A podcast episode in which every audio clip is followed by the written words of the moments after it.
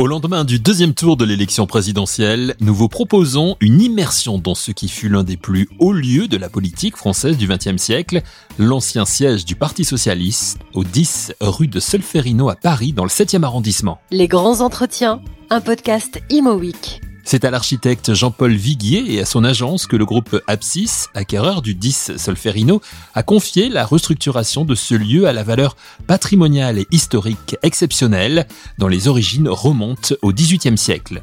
Jean-Paul Viguier, que nous avons rencontré sur site, nous explique pourquoi il s'est totalement investi dans cette opération emblématique. Écoutez, c'est un, un projet qui pour moi était essentiel pour la ville de Paris. C'est-à-dire qu'il représente euh, euh, cet ancrage historique de la ville, à la fois dans l'ancien régime, puisque la partie dans laquelle nous trouvons ici est 18e siècle, et c'est avant la Révolution, hein, et, et, elle a cette qualité, cette, cette sorte de classe de l'architecture française euh, de l'époque. Et, et, et, un deuxième bâtiment a été construit ensuite pendant la période haussmanienne, c'est-à-dire la deuxième partie du 19e siècle, qui, qui, qui, a été fait au moment de la construction de la, du tracé de la rue de l'université et ces deux parties ont été assemblées pour former un tout. Et elles ont été terminées au XXe siècle par un bâtiment à la manière d'eux, qui est juste derrière nous, qui a l'air ancien mais qui ne l'est pas du tout. Et donc c'est ça qui est intéressant dans, la, fabrication de la ville, c'est-à-dire c'est cet assemblage successif d'époques qui forment des ensembles. Et ces ensembles, il faut à la fois que l'architecte c'est-à-dire c'était mon travail, je réponds à votre question, que l'architecte rende lisible ces parties, c'est-à-dire qu'on voit que c'est une partie du 19e, l'autre du 18e, l'autre du 20e, donc, euh, et qu'on puisse lire qu'est-ce qui, a, guidé la main de l'architecte à ces différentes époques. Mais qu'en même temps, elles forment un ensemble réutilisable aujourd'hui. Et aujourd'hui, ça veut dire qu'il faut mettre le mouvement dans une forme de modernité. C'est-à-dire qu'il faut qu'un utilisateur aujourd'hui, avec des préoccupations d'aujourd'hui, que vous connaissez sur les, puisque c'est un immeuble de bureau et de prestige et de représentation, il faut qu'un utilisateur d'aujourd'hui trouve son compte dans son désir de faire travailler des gens à l'intérieur au 21e siècle. Quoi. Voilà. Alors c'est à la fois passionnant, mais c'est à la fois compliqué de travailler sur de l'existant avec justement ce que vous l'avez dit, la modernité à mettre en place, les nouvelles normes, en plus euh, les, les, critères d'aujourd'hui qui sont quand même très exigeants en matière de bas carbone, de développement durable. Comment vous avez C'est un travail de patience. Hein. D'abord c'est un travail de connaissance. Il faut faire, euh, euh, un travail en profondeur pour connaître l'histoire. Donc nous sommes aidés là par des, nouveaux métiers qui se sont déclenchés, qu'on appelle nous la narration urbaine, c'est-à-dire que des historiens qui amènent des archives, qui amènent des documents qui permettent de connaître comment s'est fabriqué petit à petit cette, ce bloc et cette histoire. Donc il faut commencer par connaître. Ensuite, il faut aussi identifier quel est l'ancrage réglementaire ici qui est très puissant, hein, puisque nous sommes dans le plan de sauvegarde du 7e, catégorie A. Pour, pour, en, en, clair, ça veut dire que vous avez le droit de toucher à rien. Quoi. Donc euh, même pas une fenêtre, rien. Et donc euh, ça, il faut, il faut donc commencer un dialogue avec les services de l'État, avec l'architecte responsable qui ici était, était Maviel, l'architecte responsable du plan de sauvegarde, et commencer à discuter pour savoir qu'est-ce qui peut bouger, qu'est-ce qui reste dans le cadre de la préservation historique, comment on peut d'une certaine manière faire bouger ce bâtiment pour le remettre dans l'époque tout en lui gardant ses qualités, ses qualités historiques. Et ça, ce dialogue est long. Euh, parce que euh, évidemment il est délicat, il est soumis euh, à l'État français qui est, qui est l'arbitre, le, le, le, juge de, de, pour autoriser ou ne pas autoriser certaines modifications. Et ici, oui, et, et pour l'architecte, le jeu est que à la fin, lorsque vous avez modifié quelque chose, il faut que lorsque vous regardiez le bâtiment, vous ayez l'impression que ça a toujours été là. Quoi, voilà. Justement, est-ce que ça correspond à ce que vous aviez imaginé oui, en grande partie. En grande partie. C'est-à-dire ce dialogue a été, euh, dans, le, cas de Aristo Ferrino, assez, euh, assez fécond. Parce que tout le monde a été convaincu, y compris les, ceux qui étaient responsables de cette partie historique, que la ville doit être en mouvement. C'est-à-dire que si vous, arrêtez, si vous figez une partie de la ville, quelque part, ce qui est le cas avec un plan de sauvegarde, hein, euh, la ville décline. C'est-à-dire que vous ne pouvez plus entretenir, mettre en valeur, euh, restaurer voyez, un, patrimoine si vous ne lui donnez pas euh, du souffle, de la respiration, si vous ne l'autorisez pas à s'adapter à l'époque contemporaine. Hum. Pour terminer, Jean-Paul Viguier, vous nous l'avez dit, on vient de vous écouter, on sent la passion que vous avez de, la ville, la ville de, de demain. Est-ce que justement euh, un bâtiment comme celui-ci, ça sert d'exemple à ce que peut être la ville de demain Et à travers ce que l'on vient de traverser avec la, crise du Covid, comment vous l'imaginez-vous, euh, en tant qu'architecte, la ville de demain? Oui, je pense que c'est très important. D'abord parce que les centres-villes, vous le savez, avaient tendance à être, abandonnés, désertés au profit des zones périphériques. Donc il y a un intérêt renouvelé pour le centre-ville qui a été questionné pendant le Covid, puisque la densité du centre-ville, voyez, n'était pas adaptée aux épidémies. On avait l'impression d'une trop grande proximité, d'une absence de, d'espace extérieur, etc. Donc il faut démontrer que le centre-ville s'adapte à, ces, à cette euh, question de la modernité et des nouvelles exigences. Donc ça, c'est très important. Et euh, moi, moi, je me suis euh, un peu acharné là-dessus, puisque euh, ce bâtiment fait suite à, quelques autres que j'ai livrés récemment. L'ambassade du Canada, rue du Faubourg Saint-Honoré, qui était un, immeuble de 1892, donc qu'on a, complètement transformé pour faire une ambassade. Le, flagship de Chanel, rue Cambon et rue du Faux aussi, là où on a rassemblé trois immeubles du, du, 17e, 18e et 19e siècle pour en faire un seul, un seul bloc pour le, pour le, l'usage de Chanel, euh, cet immeuble ici de la rue de Solferino. Donc euh, chaque fois, nous démontrons que euh, le bâtiment y gagne dans, son, comment dire, dans son, dans, son côté flamboyant, historique, c'est-à-dire qu'il faut remettre en valeur, il faut, qu'il y ait un wow effet sur l'architecture du XVIIIe siècle. On regarde, on dit, oh, que c'était beau, quoi. Mais en même temps, il est moderne, voilà. Et cet effet waouh, nous l'avons eu incontestablement en découvrant les extraordinaires travaux de restauration menés au 10 Solferino dans le 7e arrondissement de Paris. Le 10 Solferino a été acheté, lorsque le Parti socialiste l'a mis en vente, par le groupe Apsis. Son président fondateur, Maurice Bancé, rencontré également sur le site du 10 Solferino avec Catherine Boquet, rédactrice en chef de Imoweek, Maurice Bancé revient sur la genèse de cette aventure immobilière de prestige. Bah, cette aventure s'est faite au travers, de, comme vous le savez, de la situation du Parti socialiste qui a été amené à, à vendre son siège social au travers d'un appel d'offres sous pli fermé. Et notre entreprise a eu le grand bonheur d'avoir euh, fait la meilleure euh, proposition financière, d'avoir été retenue. Ensuite, euh, nous avions tout de suite compris la responsabilité considérable que notre entreprise avait au regard de ce lieu chargé d'histoire et cette adresse mythique dans Paris. C'est un bâtiment qui compte énormément euh, au, regard de, j'allais dire, de, beaucoup de, Français, de Parisiens, et également au regard du patrimoine qu'il représentait. Et donc on s'est attaché bien évidemment à comprendre l'histoire de, ce bâtiment, de façon à en être le plus euh, fidèle possible au regard de sa, de sa réhabilitation, de sa, de sa rénovation. Et euh, nous sommes très très heureux aujourd'hui d'accueillir le siège social d'une entreprise française qui est une une formidable success story française euh, au travers de la société Interparfum, société de surcroît amie, euh, très proche. Et nous sommes ravis que cette société puisse euh, s'installer et faire son siège social à cet endroit. Est-ce que dès le début, la destination du lieu, elle était connue? C'est-à-dire, vous avez toujours envisagé de le laisser en bureau? Ou est-ce qu'il y a eu d'autres projets, d'autres sujets? Non, dès le départ, nous, nous pensions que c'était euh, une adresse tout à fait, tout à fait exceptionnelle pour une entreprise pour y faire son, son siège social. Il y a eu des idées aussi à un moment donné euh, par certains de, de, de, transformer ce bâtiment en hôtellerie, mais on pensait que finalement, euh, après réflexion, c'était la, la, meilleure destination.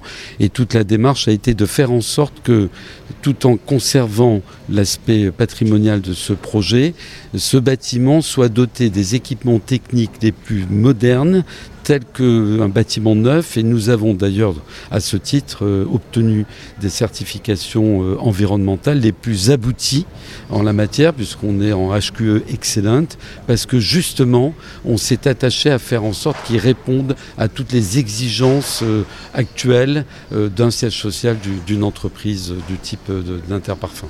Et on sait que chez Apsis, vous tenez absolument à ce genre de, de, critères. Hein. Le, développement durable est très important pour, euh, pour vous.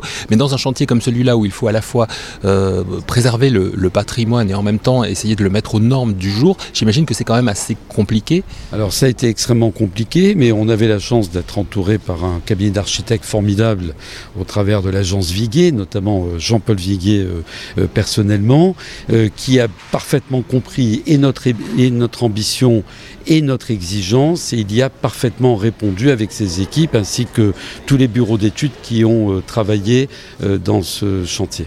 Juste savoir si euh, au milieu il y a eu la crise sanitaire, euh, ça a été, euh, ça a retardé beaucoup de, chantiers. Est-ce que ça vous a pénalisé vous ici sur ce, chantier de Solferino? Alors inutile de vous dire qu'on a beaucoup souffert, bien évidemment, puisqu'on a commencé nos travaux de, curage des aviantages en 2019, mais que les vrais travaux de restructuration ont démarré en 2020.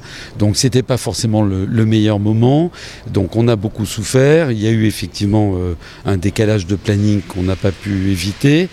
fort heureusement les équipes d'Interparfum, les équipes d'Apsis ont, travaillé en parfaite intelligence, ce qui va nous permettre de, recevoir dire, les, équipes d'Interparfum euh, pour qu'elles puissent euh, travailler sereinement dans ce magnifique bâtiment.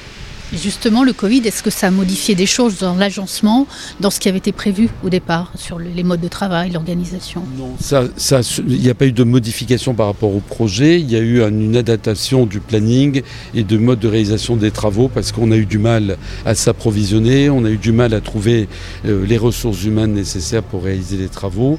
Mais les entreprises ont été formidables aussi et finalement tout est rentré dans l'ordre avec quelques semaines de décalage. Pour terminer, Maurice Morcet, est-ce que pour Apsis, c'est aussi un, test, un exemple, euh, ce, chantier-là, par rapport à, d'autres chantiers que vous pourrez faire par la suite? En fait, si vous voulez, le, positionnement, cette opération est très très importante dans le positionnement d'Apsis en tant qu'acteur urbain d'opérations multifonctionnelles. Nous sommes des passionnés de la ville, nous réalisons des opérations aujourd'hui de bureaux, de logements, d'hôtels, euh, d'espaces publics, euh, des grandes opérations bien sûr de commerce et loisirs, de, développement urbain. Et donc ce positionnement est très important pour nous et cette opération est véritablement caractérise ce positionnement atypique de notre entreprise.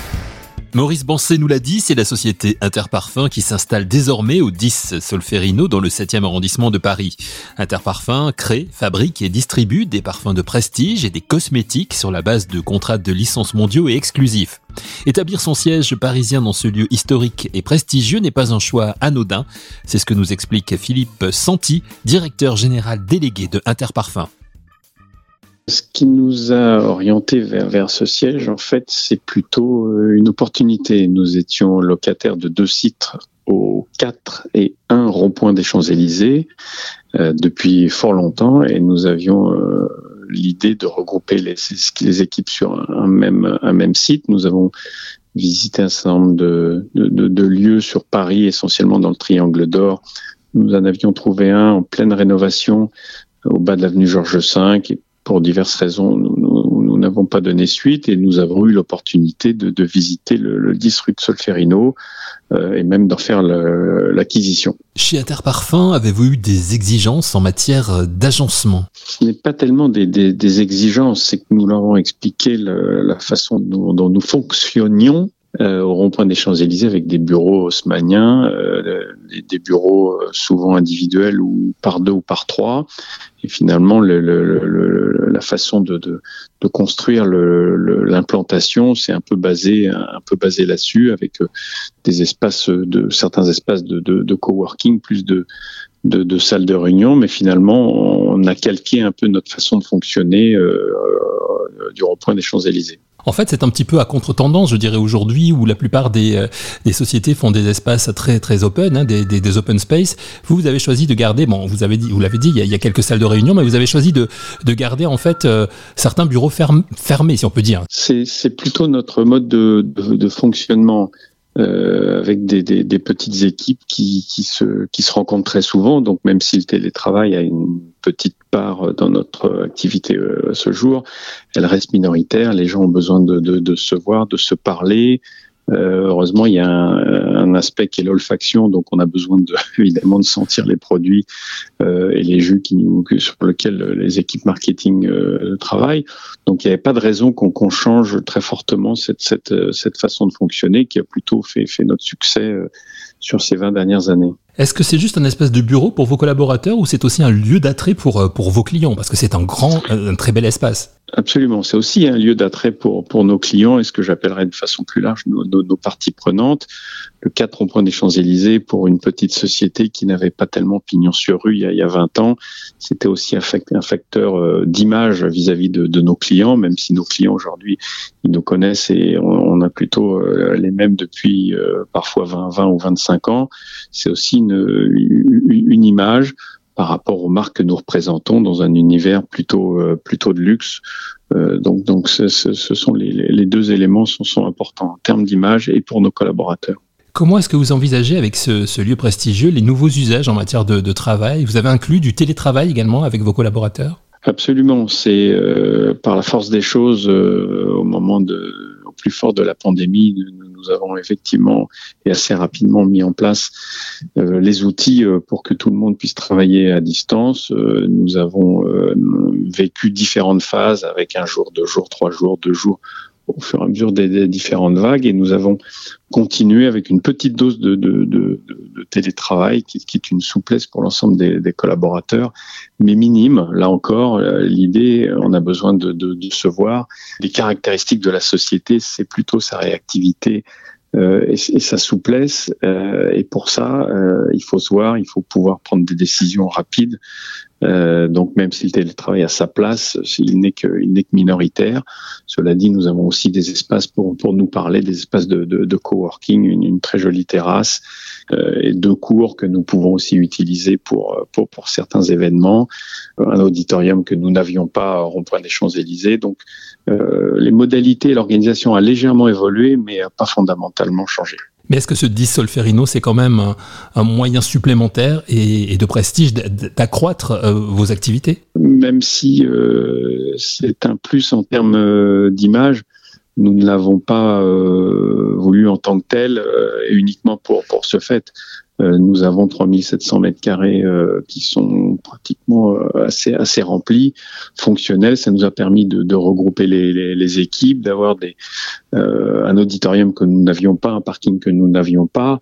Donc c'est un c'est un plus. Maintenant, ça aurait pu être un autre endroit de, de, Paris. Disons que c'est un plus parce que c'est un, un très bel endroit, un, un immeuble qui a son qui a son passé, première pierre en 1772, qui est aussi dans un quartier très, très agréable. Pour terminer, comment se déroulent les premiers jours d'installation? Je ne sais pas si vous êtes complètement installé ou pas encore. Nous ne sommes pas complètement installés, encore des cartons sur certains étages, encore euh, des, des, des, choses qui manquent, comme, comme vous le savez, euh, le, le, sourcing de, de, composants, quelle que soit la, la nature des, des, des, des, entreprises est, est, compliqué, donc il y a certains délais pour avoir des meubles complémentaires, des chaises complémentaires, des, des placards complémentaires, mais tout ça va, va se mettre en place. On est là que depuis, depuis une dizaine de jours, donc c'est très très récent, mais, mais ça, se passe, ça se passe plutôt bien. Et le 10 Solferino dans le 7e arrondissement de Paris, riche de son histoire, démarre désormais avec la société Interparfum une nouvelle vie. Merci à nos différents intervenants et merci à vous d'avoir écouté cette émission. Rendez-vous très vite pour un nouvel épisode de Les grands entretiens, un podcast Imo Week.